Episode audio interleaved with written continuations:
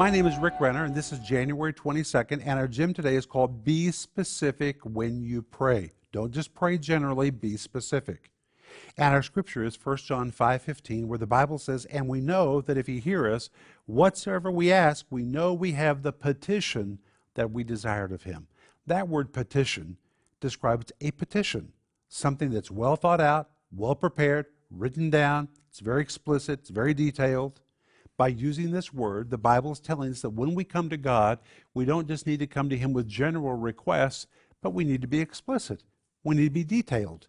We need to give to God a real petition about what we need, what we would like for Him to do in our life, a petition which we bring to Him in prayer.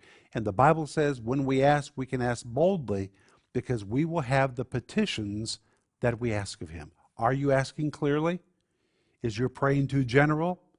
God says, be specific when you pray. If you'll pray specifically, God will specifically answer you. That's what I want you to think about today.